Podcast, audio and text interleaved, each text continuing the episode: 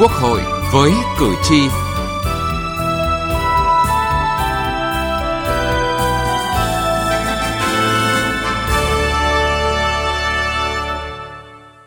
Thưa quý vị và các bạn,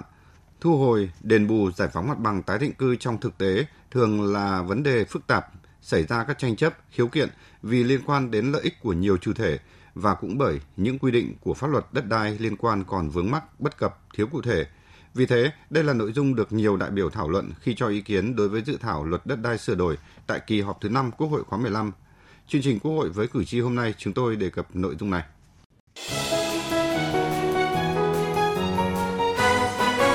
Cử tri lên tiếng.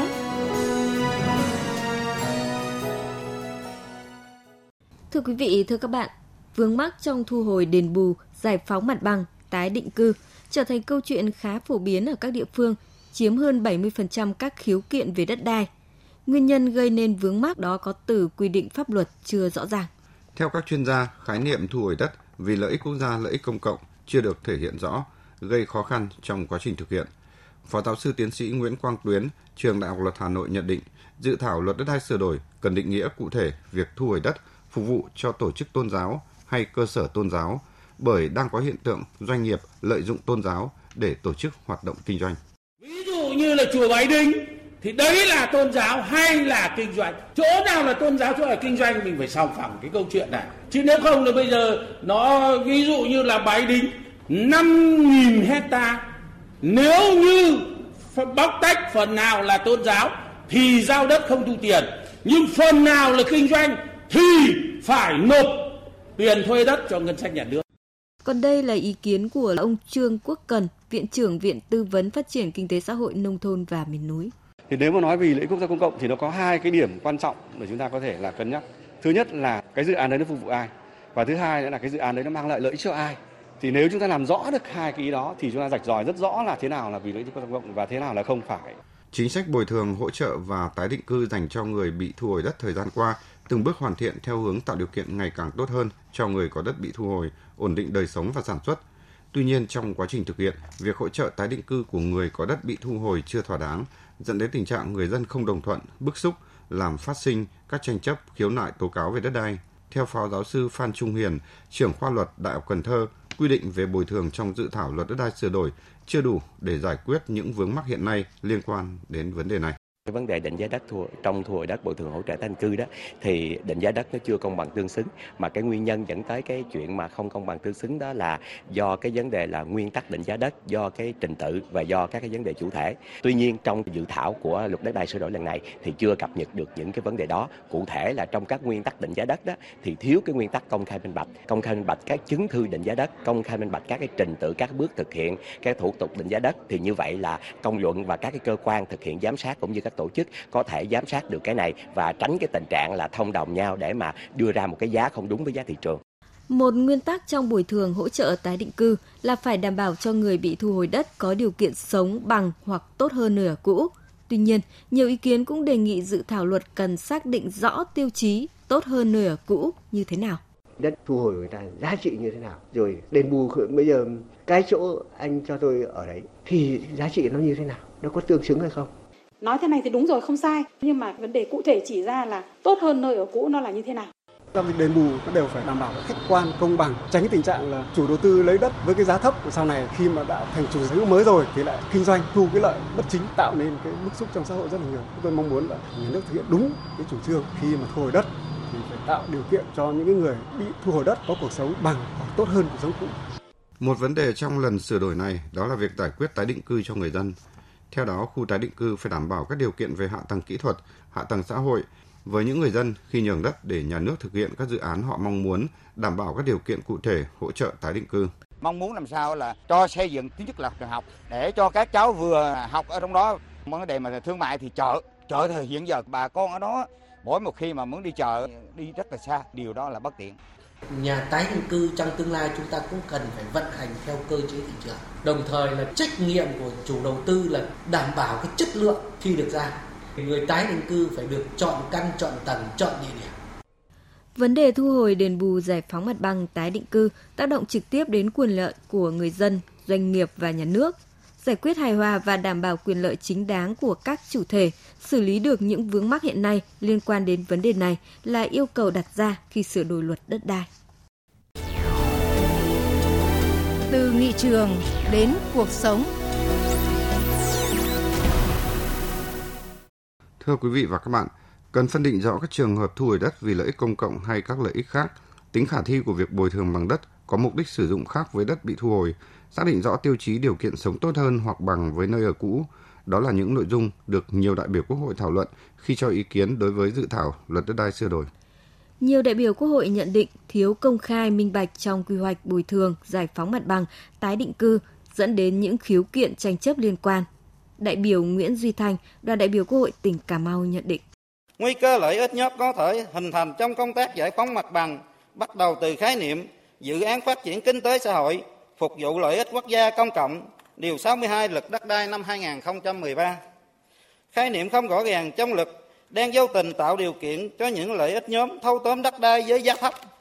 Lợi ích sẽ bỏ vào túi một nhóm nào đó trong khi nhà nước và người dân không được lợi. Hiện dự thảo luật liệt kê trường hợp nhà nước thu hồi đất vì mục đích quốc phòng an ninh gồm 10 loại dự án, các tiêu chí để nhà nước thu hồi đất để phát triển kinh tế xã hội vì lợi ích quốc gia công cộng gồm 31 loại dự án. Các đại biểu cho rằng quy định như trong dự thảo khó bao quát được hết các trường hợp phát sinh trong thực tế. Đại biểu Dương Khắc Mai, đoàn Đắk Nông đề nghị cơ quan soạn thảo cần phân định minh bạch hơn các trường hợp thu hồi đất vì trong nhiều trường hợp danh giới giữa vì lợi ích công cộng với các loại lợi ích khác rất khó phân định. Cùng với sự phát triển của xã hội, một số lợi ích ngoài công cộng cũng có thể chuyển thành lợi ích công cộng và ngược lại. Khái niệm lợi ích công cộng như dự thảo luật là chưa bao quát thực sự rõ ràng. Nếu loại trừ quá nhiều hoặc quá ít sẽ dẫn đến tác động lớn đến việc giải thích lợi ích công cộng trong việc thu hồi đất. Để trả lời câu hỏi này, cần xác định ai là người sử dụng đất tiếp theo. Nếu là nhà nước và toàn bộ người dân sử dụng đất thì được xác định là mục đích công cộng. Nếu sau khi thu hồi đất, người sử dụng đất tiếp theo không có yếu tố nhà nước, trong đó là doanh nghiệp tư nhân hoặc các doanh nghiệp nhà nước kinh doanh thì phải xác định đó là ngoài mục đích công cộng. Không đồng tình với quan điểm này, đại biểu Hoàng Văn Cường, đoàn đại biểu Quốc hội thành phố Hà Nội tranh luận lại. Bất kể cái dự án nào nhà nước đã phê duyệt dự án thì đấy thuộc cái dự án là đủ điều kiện phát triển kinh tế xã hội vì quốc gia thì công cộng là có thể được vào thu hồi. Và cái phương án để tự thỏa thuận ấy, thì theo tôi nó chỉ có ba cái phương án. Một là quan hệ mua bán chuyển nhượng đất đai không cần nhà nước phê duyệt dự án. Hai là các dự án người dân đóng góp đất để đóng góp cổ phần cùng kinh doanh. Và thứ ba là những dự án tái điều chỉnh, phân lại khu dân cư hoặc là tái thiết đô thị. Về quy định bồi thường hỗ trợ tái định cư khi nhà nước thu hồi đất, đại biểu Thạch Phước Bình, đoàn đại biểu Quốc hội tỉnh Trà Vinh cho rằng, dự thảo luật chưa có quy định khái niệm xác định thiệt hại khi nhà nước thu hồi đất. Khái niệm bồi thường chưa chuẩn xác, chưa phân định rõ giữa bồi thường và hỗ trợ. Đại biểu Thạch Phước Bình đề nghị. Dự thảo luật cần tiếp tục bổ sung việc bồi thường thiệt hại tài sản gắn liền với đất phải theo nguyên tắc bồi thường thiệt hại trong pháp luật dân sự để vừa đảm bảo quyền lợi cho người dân và vừa đảm bảo sự thống nhất đồng bộ giữa luật đất đai và bộ luật dân sự 2015. Bởi vì đất đai thuộc sở hữu toàn dân do nhà nước đại diện chủ sở hữu nên nhà nước thu hồi đất thì có quyền áp dụng cơ chế bồi thường theo ý chí của nhà nước. Song đối với tài sản trên đất là nhà ở, công trình xây dựng, rừng cây thuộc sở hữu của người dân thì khi nhà nước thu hồi phải thực hiện cơ chế thỏa thuận dân sự về bồi thường thiệt hại chứ không thể theo phương thức áp đặt hành chính. Về nguyên tắc bồi thường khi nhà nước thu hồi, các đại biểu đề nghị giao đất cùng mục đích với đất thu hồi hoặc bồi thường bằng tiền theo giá đất cụ thể của loại đất thu hồi do Ủy ban dân cấp tỉnh quyết định tại thời điểm phê duyệt phương án bồi thường tái định cư hoặc có thể bồi thường bằng đất khác mục đích sử dụng. Đại biểu Trần Văn Tiến, đoàn Vĩnh Phúc phân tích. Việc bồi thường bằng đất khác mục đích sử dụng với loại đất bị thu hồi hoặc nhà ở, nội dung của nguyên tắc này được mở rộng so với luật đất đai năm 2013. Về lý thuyết thì nội dung nguyên tắc này là rất tốt, nhưng thực tế khi thực hiện sẽ rất khó khăn và vướng mắc bởi lẽ khi thống nhất được với người bị thu hồi về khối lượng, số lượng, đơn giá đối với đất và tài sản mà còn phải thống nhất với người bị thu hồi về khối lượng, số lượng và đơn giá nơi đến đối với đất hoặc nhà ở. Do vậy, cơ quan soạn thảo cần nghiên cứu đánh giá kỹ lưỡng tác động về mặt xã hội để đảm bảo luật có tính khả thi. Góp ý về nguyên tắc đền bù tái định cư, các đại biểu đề nghị cần hiểu đúng và cụ thể hóa nguyên tắc. Người dân sau khi đền bù thì có điều kiện cuộc sống bằng hoặc tốt hơn trước. Ngoài ra, cần đảm bảo hạ tầng, điều kiện sống cho người dân khi chuyển đến nơi ở mới sau khi địa phương thu hồi đất để phục vụ xây dựng các dự án mục đích khác, hỗ trợ đào tạo, chuyển đổi nghề, tìm việc làm cho hộ gia đình, cá nhân khi nhà nước thu hồi đất được vay tín dụng ưu đãi để phát triển sản xuất kinh doanh. Giải trình làm rõ ý kiến đại biểu về nội dung này, Bộ trưởng Bộ Tài nguyên và Môi trường Đặng Quốc Khánh cho biết muốn có cuộc sống bằng và hơn nơi ở cũ thì việc điều tra xã hội học tròn vị trí của tái định cư có cả vừa ở và vừa sản xuất rất quan trọng phù hợp với phong tục tập quán phù hợp với dân tộc và như vậy rằng là chính quyền địa phương phải quyết định được cái việc rằng tái định cư như thế nào tham khảo đối thoại với nhân dân và chắc chắn tất nhiên rằng là chúng ta sẽ xây dựng cái kết cấu hạ tầng kỹ thuật hạ tầng xã hội thì phải tốt hơn cái nơi ở cũ rồi đảm bảo chính là sinh kế của nhân dân các quy định về thu hồi, bồi thường, đền bù, tái định cư trong dự thảo luật đất đai sửa đổi cần minh bạch nhằm đảm bảo và bảo vệ quyền lợi chính đáng của các chủ thể trong mối quan hệ này. Nghị trường bốn phương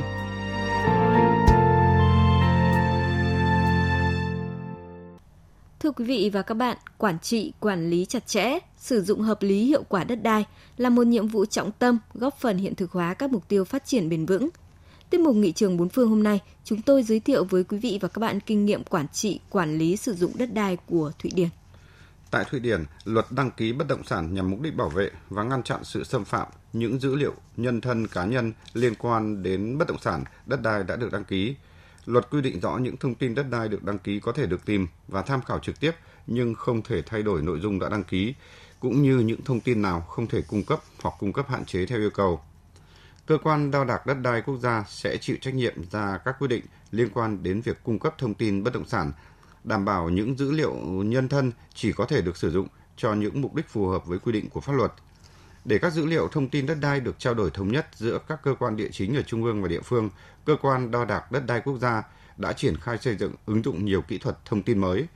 Việc xây dựng và ứng dụng một hệ thống phần mềm dữ liệu trong hoạt động thông tin địa chính tuy tốn rất nhiều chi phí nhưng nó có thể được sử dụng lâu dài và dễ dàng cải tiến, nâng cấp trong quá trình sử dụng, phù hợp với sự thay đổi nhanh chóng của khoa học kỹ thuật. Thưa quý vị, đến đây thời lượng dành cho chương trình Quốc hội với cử tri cũng đã hết. Chương trình hôm nay do biên tập viên Vân Hồng thực hiện. Cảm ơn quý vị và các bạn đã quan tâm theo dõi. Những năm qua, Đảng và Nhà nước đã ban hành nhiều chủ trương chính sách quan trọng nhằm nâng cao đời sống vật chất và tinh thần của cộng đồng dân tộc Việt Nam và đặc biệt là người dân tộc thiểu số. Bên cạnh các chính sách phát triển kinh tế xã hội, trợ giúp pháp lý được xác định là chính sách ưu đãi dành cho đồng bào dân tộc thiểu số cư trú tại vùng có điều kiện kinh tế xã hội đặc biệt khó khăn. Theo quy định của luật trợ giúp pháp lý, các trường hợp người dân tộc thiểu số được nhà nước cung cấp dịch vụ trợ giúp pháp lý hoàn toàn miễn phí, không phải trả tiền, lợi ích vật chất hay lợi ích khác bao gồm người dân tộc thiểu số cư trú ở vùng có điều kiện kinh tế xã hội đặc biệt khó khăn hoặc người dân tộc thiểu số là người có công với cách mạng, là người thuộc hộ nghèo, là trẻ em, là người bị buộc tội từ đủ 16 đến dưới 18 tuổi, là người bị buộc tội thuộc hộ cận nghèo. Hoặc người dân tộc thiểu số thuộc một trong các trường hợp có khó khăn về tài chính, quy định tại khoản 7 điều 7 Luật trợ giúp pháp lý sau đây. Cha đẻ, mẹ đẻ, vợ, chồng, con của liệt sĩ và người có công nuôi dưỡng khi liệt sĩ còn nhỏ, người nhiễm chất độc da cam, người cao tuổi, người khuyết tật, người từ đủ 16 tuổi đến dưới 18 tuổi là bị hại trong vụ án hình sự, nạn nhân trong vụ việc bạo lực gia đình, nạn nhân của hành vi mua bán người theo quy định của luật phòng chống mua bán người, người nhiễm HIV. Khi gặp vướng mắc tranh chấp pháp luật, người dân tộc thiểu số thuộc một trong các trường hợp nêu trên, hãy đến Trung tâm trợ giúp pháp lý nhà nước nơi cư trú hoặc tổ chức tham gia trợ giúp pháp lý để được trợ giúp pháp lý bằng các hình thức tư vấn pháp luật, tham gia tố tụng và đại diện ngoài tố tụng trong các lĩnh vực pháp luật hình sự, dân sự, hành chính. Bạn có thể tìm địa chỉ liên hệ và số điện thoại của các trung tâm trợ giúp pháp lý nhà nước và tổ chức tham gia trợ giúp pháp lý theo một trong các cách sau đây truy cập danh sách tổ chức thực hiện trợ giúp pháp lý tại cổng thông tin điện tử Bộ Tư pháp, trang thông tin điện tử trợ giúp pháp lý Việt Nam, trang thông tin điện tử của Sở Tư pháp địa phương, hoặc gọi về Cục trợ giúp pháp lý, Bộ Tư pháp theo số điện thoại 024 6273 9631 để được cung cấp thông tin liên hệ.